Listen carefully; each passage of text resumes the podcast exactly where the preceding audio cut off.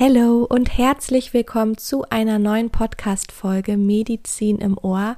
Diese Podcast-Folge ist etwas anders und zwar möchte ich gerne mit dir ein paar Gedanken teilen, die ich habe und ein paar Dinge ansprechen. Keine Sorge, medizinischen Input bekommst du hier weiterhin fast in jeder Folge.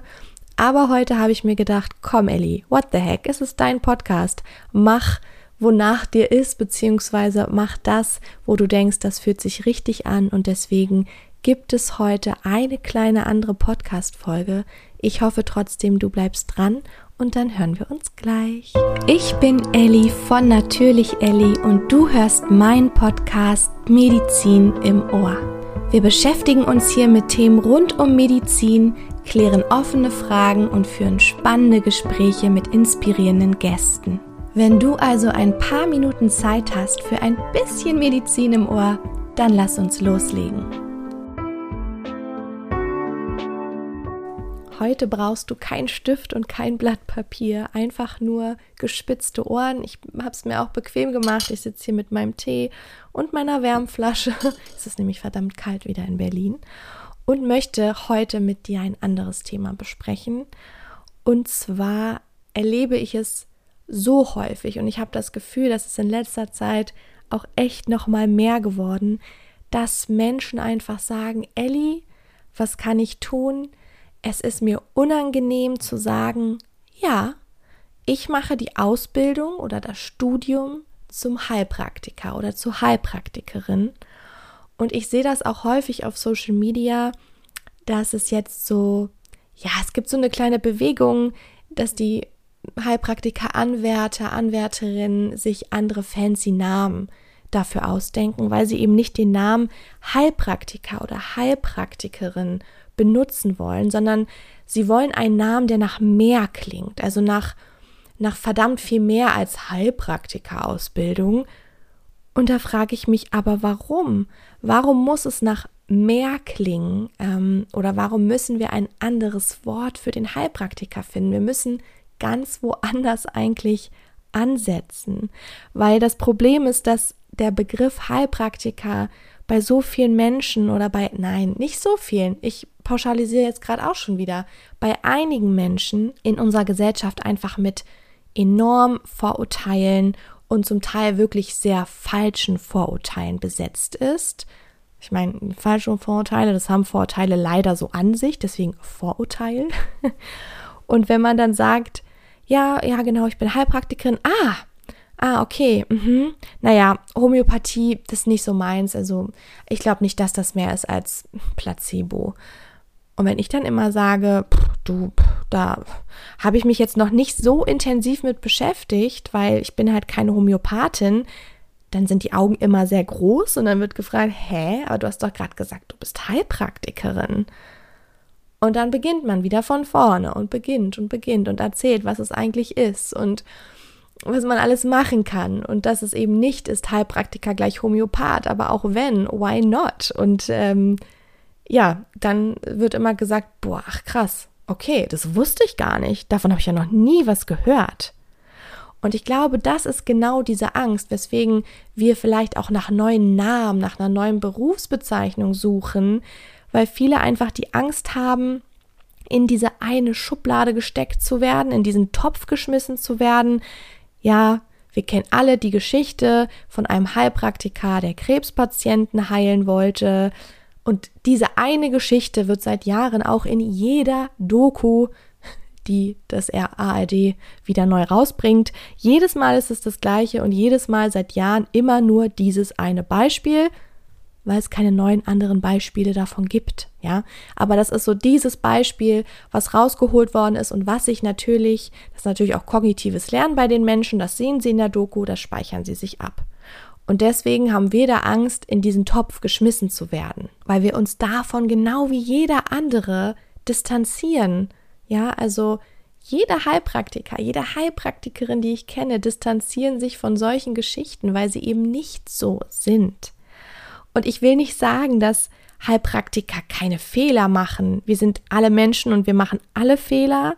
Und es gibt auch bei Heilpraktikern schwarze Schafe. Aber Ganz bestimmt, aber der Anteil der schwarzen Schafe und der Menschen, die Fehler machen, ist nicht höher als in jedem anderen Job auch. Und ich verstehe diese Angst, ich verstehe sie absolut, dass man da Angst hat, so gesehen zu werden, weil man ist nicht das schwarze Schaf, aber man wird einfach in einen Topf geschmissen, weil das Menschen super gerne machen. Das sehen wir in jeder Lebenslage. Wir pauschalisieren, wir werfen alle in, in eine Schublade, ähm, was absolut schwachsinnig ist, aber was für Menschen einfach der einfachere Weg ist zu denken. Und ich will gar nicht sagen, dass der Weg, sich hinzustellen und zu sagen, ich bin Heilpraktikerin und ich bin verdammt stolz darauf, das ist auch kein leichter Weg, das kann ich dir, das kann ich dir sagen. Ähm, natürlich treffen einen oder auch mich negative Kommentare manchmal noch echt mitten ins Herz. Ich meine, ich stehe bei Social Media, ich stehe hier als junge Heilpraktikerin, die Medizin wirklich über alles liebt, die über Krankheiten aufklären will. Ich möchte mit Vorurteilen aufräumen. Ich möchte Menschen dazu bewegen, Vorsorge ernst zu nehmen. Und trotzdem bekomme ich beleidigende Nachrichten, die sich gegen meinen Berufsstand aussprechen oder sich widmen. Nicht, weil die Person mich persönlich nicht mag oder etwas persönlich gegen mich hat, sondern die Person hat eine negative Einstellung gegenüber Heilpraktikerin. Ich bin Heilpraktikerin, also kann ich dich nicht leiden. Punkt. Einfach für den Kopf. Verstehst du so den Gedankengang? Es ist einfacher für die Person, als sich jedes Mal immer neu damit zu befassen und zu schauen, hey, aber jeder Mensch ist individuell. Schau ich doch mal, wie sie zu bestimmten Themen steht und urteile dann. Nein, bam, Stempel drauf und weiter geht's. Dazu möchte ich dir sehr gerne hier eine Podcast-Geschichte erzählen.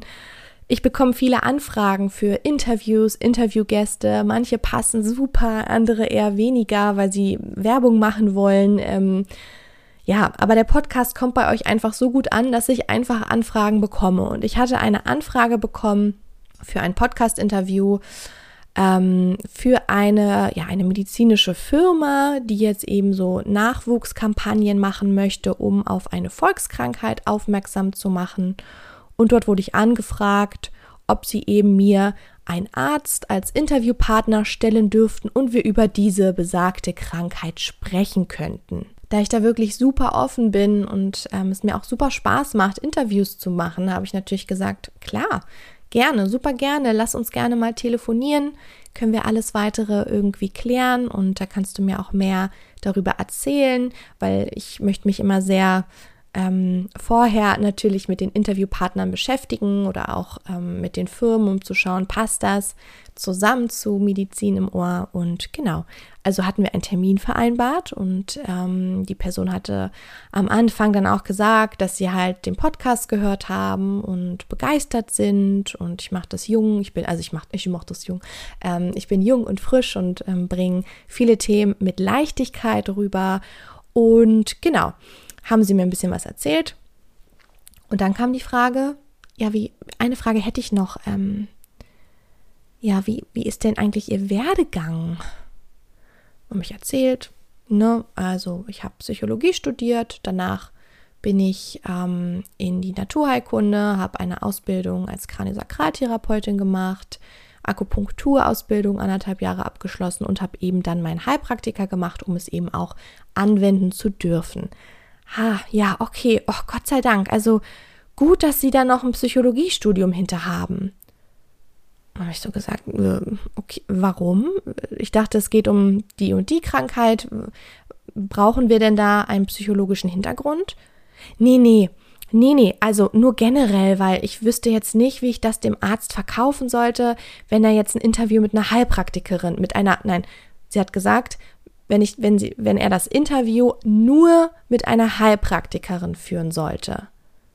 So, und das war der Punkt, wo ich gesagt habe, okay, liebe Frau, dann können wir es gleich hier auch beenden, dieses Telefonat. Danke für Ihre Zeit. Danke, dass Sie meine Zeit verschwendet haben. Habe ich natürlich nicht gesagt, aber habe ich gesagt, ähm, das ist eine Einstellung, mit der ich nicht klarkomme.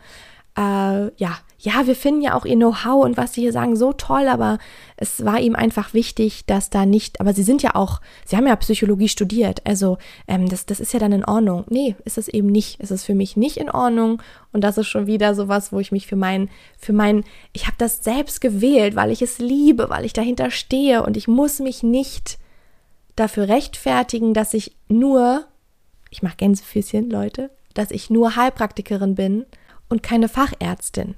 Ja, ähm, und damit werde ich häufiger, als ihr wahrscheinlich denkt, konfrontiert. Aber auf der anderen Seite bekomme ich ganz andere Anfragen, ähm, auch von Ärzten und Ärztinnen, die das mega cool finden, ja, und auch sagen, hey, lass uns doch mehr zusammen machen und das ist super cool. Aber natürlich auch noch die anderen, die anderen Menschen, die diese Vorurteile haben. Aber ich habe damit gelernt zu leben. Und das ist nichts, nach so einem Telefonat lege ich nicht auf und denke, oh, jetzt muss ich ins Bett und die Decke über den Kopf und oh, ich bin nur Heilpraktikerin. Aber ich denke, nee, eigentlich ist hier Mitleid auf der anderen Seite geboten. Eigentlich habe ich jetzt gerade Mitleid für denjenigen, dass er einfach nicht die Zeit hat oder nicht die Kraft oder auch nicht die Lust, sich genügend darüber zu informieren, bevor er handelt. Und das ist aber für mich persönlich super, super wichtig, weil ich jemand bin, der... Die Leute, die mir wahrscheinlich jetzt schon länger folgen, die wissen das. Ich habe keinen Bock auf Extreme. Deswegen, es war schon im Psychologiestudium immer so. Dann nur die eine Therapieausbildung ist die richtige, die analytische. Nein, die Verhaltenstherapeuten sagen aber, Verhaltenstherapie ist die einzig richtige und wahre. Und das sind so Sachen, wo ich denke, wieso denn nicht? Wieso nicht einfach aus allen Richtungen das rausziehen, was man selbst für sich benutzen kann oder was für den Patienten einfach das Beste ist? Warum muss ich immer standhaft an einer Sache festhalten? Warum kann ich nicht mein Ego zurückschrauben und auch mal sagen, Chapeau, gefällt mir. Die Behandlungsmöglichkeit zum Beispiel gefällt mir, binde ich mit ein, finde ich super, empfehle ich meinem Patienten. Und deswegen macht es mich wirklich traurig, wenn ich so eine Nachrichten lese, von wegen, ich traue ich trau nicht meinem Arbeitgeber zu sagen, dass ich jetzt die Ausbildung mache zur Heilpraktikerin. Ich habe gesagt, ähm, ich mache einen Retreat oder ein, ja, ich mache jetzt eine Yoga-Ausbildung oder viele sagen auch, sie machen eine Ausbildung ähm, in dem Bereich der Arbeit natürlich, weil sie Angst haben, dass der Arbeitgeber sonst denkt, oh, nicht, dass sie irgendwann weg ist. Aber eigentlich trauen sie es nicht, dem Arbeitgeber zu sagen, ähm, weil sie dann Angst haben, dass er sie belächelt, ja, ähm, und vielleicht nicht mehr so ernst nimmt wie früher. Und das macht mich traurig, aber auch, ich sag's ganz ehrlich, sauer. Es macht mich wirklich sauer, weil warum belächeln? Für den Durchschnitt drei Jahre Ausbildung, jeden Tag lernen, jeden Tag sich mit dem menschlichen Körper und Medizin beschäftigen. Wieso belächeln für eine Ausbildung, die dich wahrscheinlich, und da bin ich jetzt ganz ehrlich, noch eins, zwei Tränen kosten wird, weil es einfach auch super viel und super anstrengend sein wird, ja? Und das meine ich. Der Chef ist da jetzt vielleicht so negativ eingestellt, Heilpraktikern gegenüber, aber einfach nur aus dem Grund, weil er sich noch nie intensiv mit diesem Thema auseinandergesetzt hat. Warum sollte er auch? Vielleicht hat er wieder eine A R D-Doku geschaut und wieder das gleiche Beispiel wie vor Jahren gesehen. Und deswegen ist so mein Appell auch immer, dann, dann erzählt ihm doch, was es wirklich ist. Oder so ein bisschen diese Aufklärung. Ich habe so, ich hab so ein Gefühl bei mir immer, ich hab so ein, bin so ein kleiner Aufklärbär. Ich möchte dann immer aufklären und sagen, hey, aber hast du auch schon mal daran gedacht und hast du daran gedacht und weißt du eigentlich das, dies, das, jenes. Und Personen, die dafür offen sind, werden dir auch super, super, super dankbar dafür sein. Aber da musst du auch immer gucken, weil es gibt auch Personen, die wollen es ja nicht anders wissen. Die haben ihre Einstellung.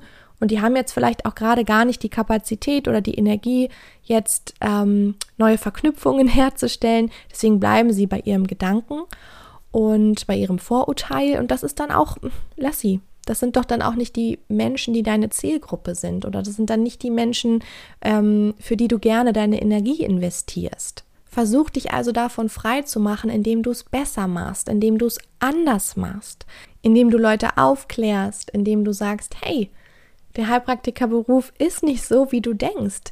Wenn, wenn du dafür Zeit hast, wenn du dafür Energie hast, dein, deinen Kopf dafür ein bisschen zu öffnen, dann erzähle ich dir super, super gerne was dazu, ja. Ich habe auch schon tolle Gespräche geführt äh, mit Personen, die mir wirklich konstruktive Kritik am Heilpraktikerberuf gestellt haben, weil sie gemerkt haben, ah, okay, ich glaube, die kennt sich einigermaßen aus. Ich bin mal gespannt, was sie dazu sagt.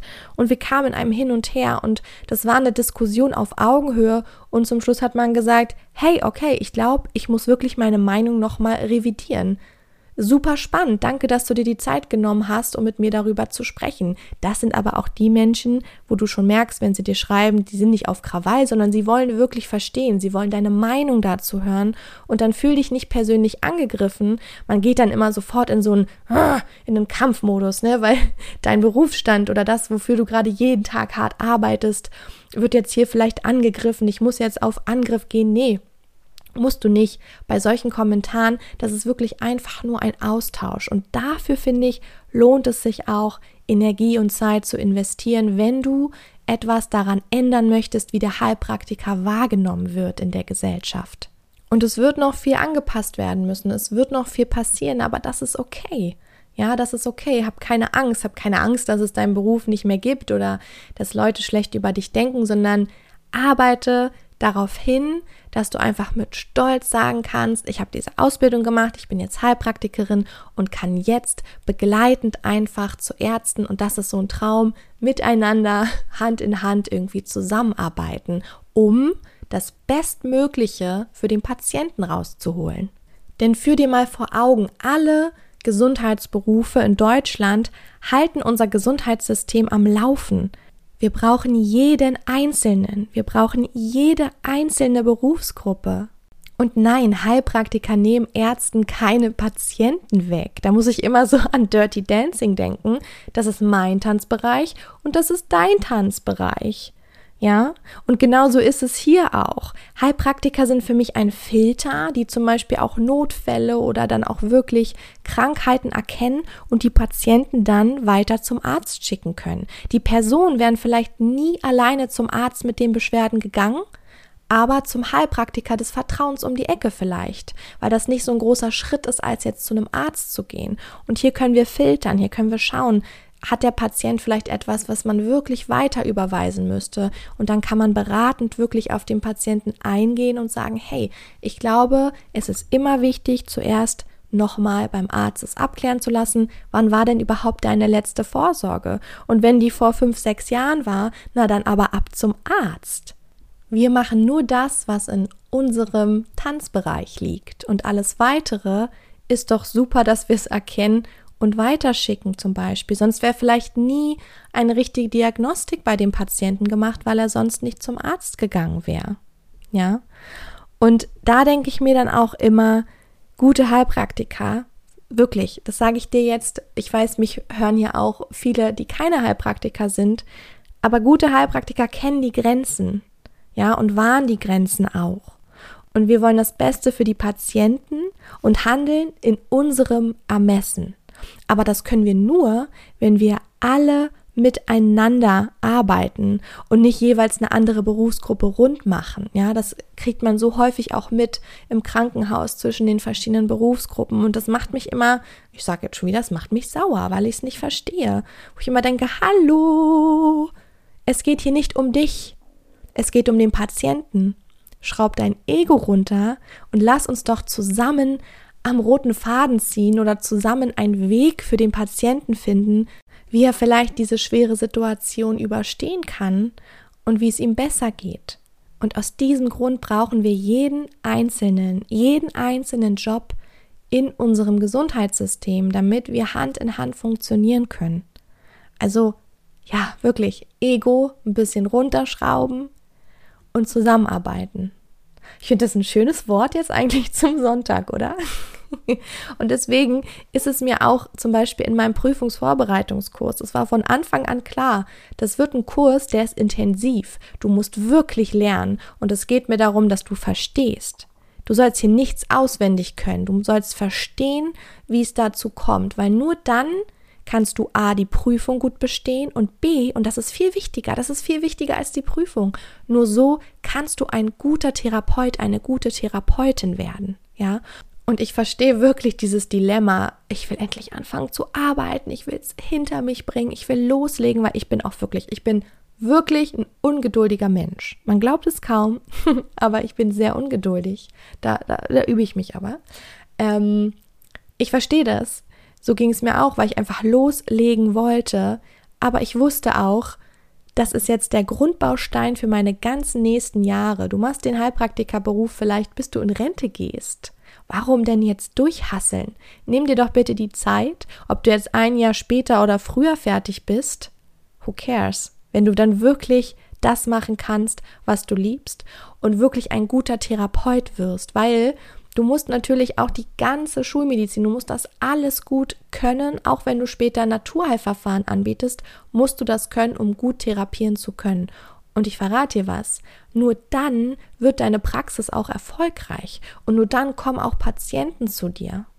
Also geht es hier nicht um schnell, schnell, schnell, schnell, schnell, sondern um verstehen, verstehen, verstehen. Also wenn du verstehen willst, wir haben noch Plätze, schreib dich auf die Warteliste für unseren Prüfungsvorbereitungskurs.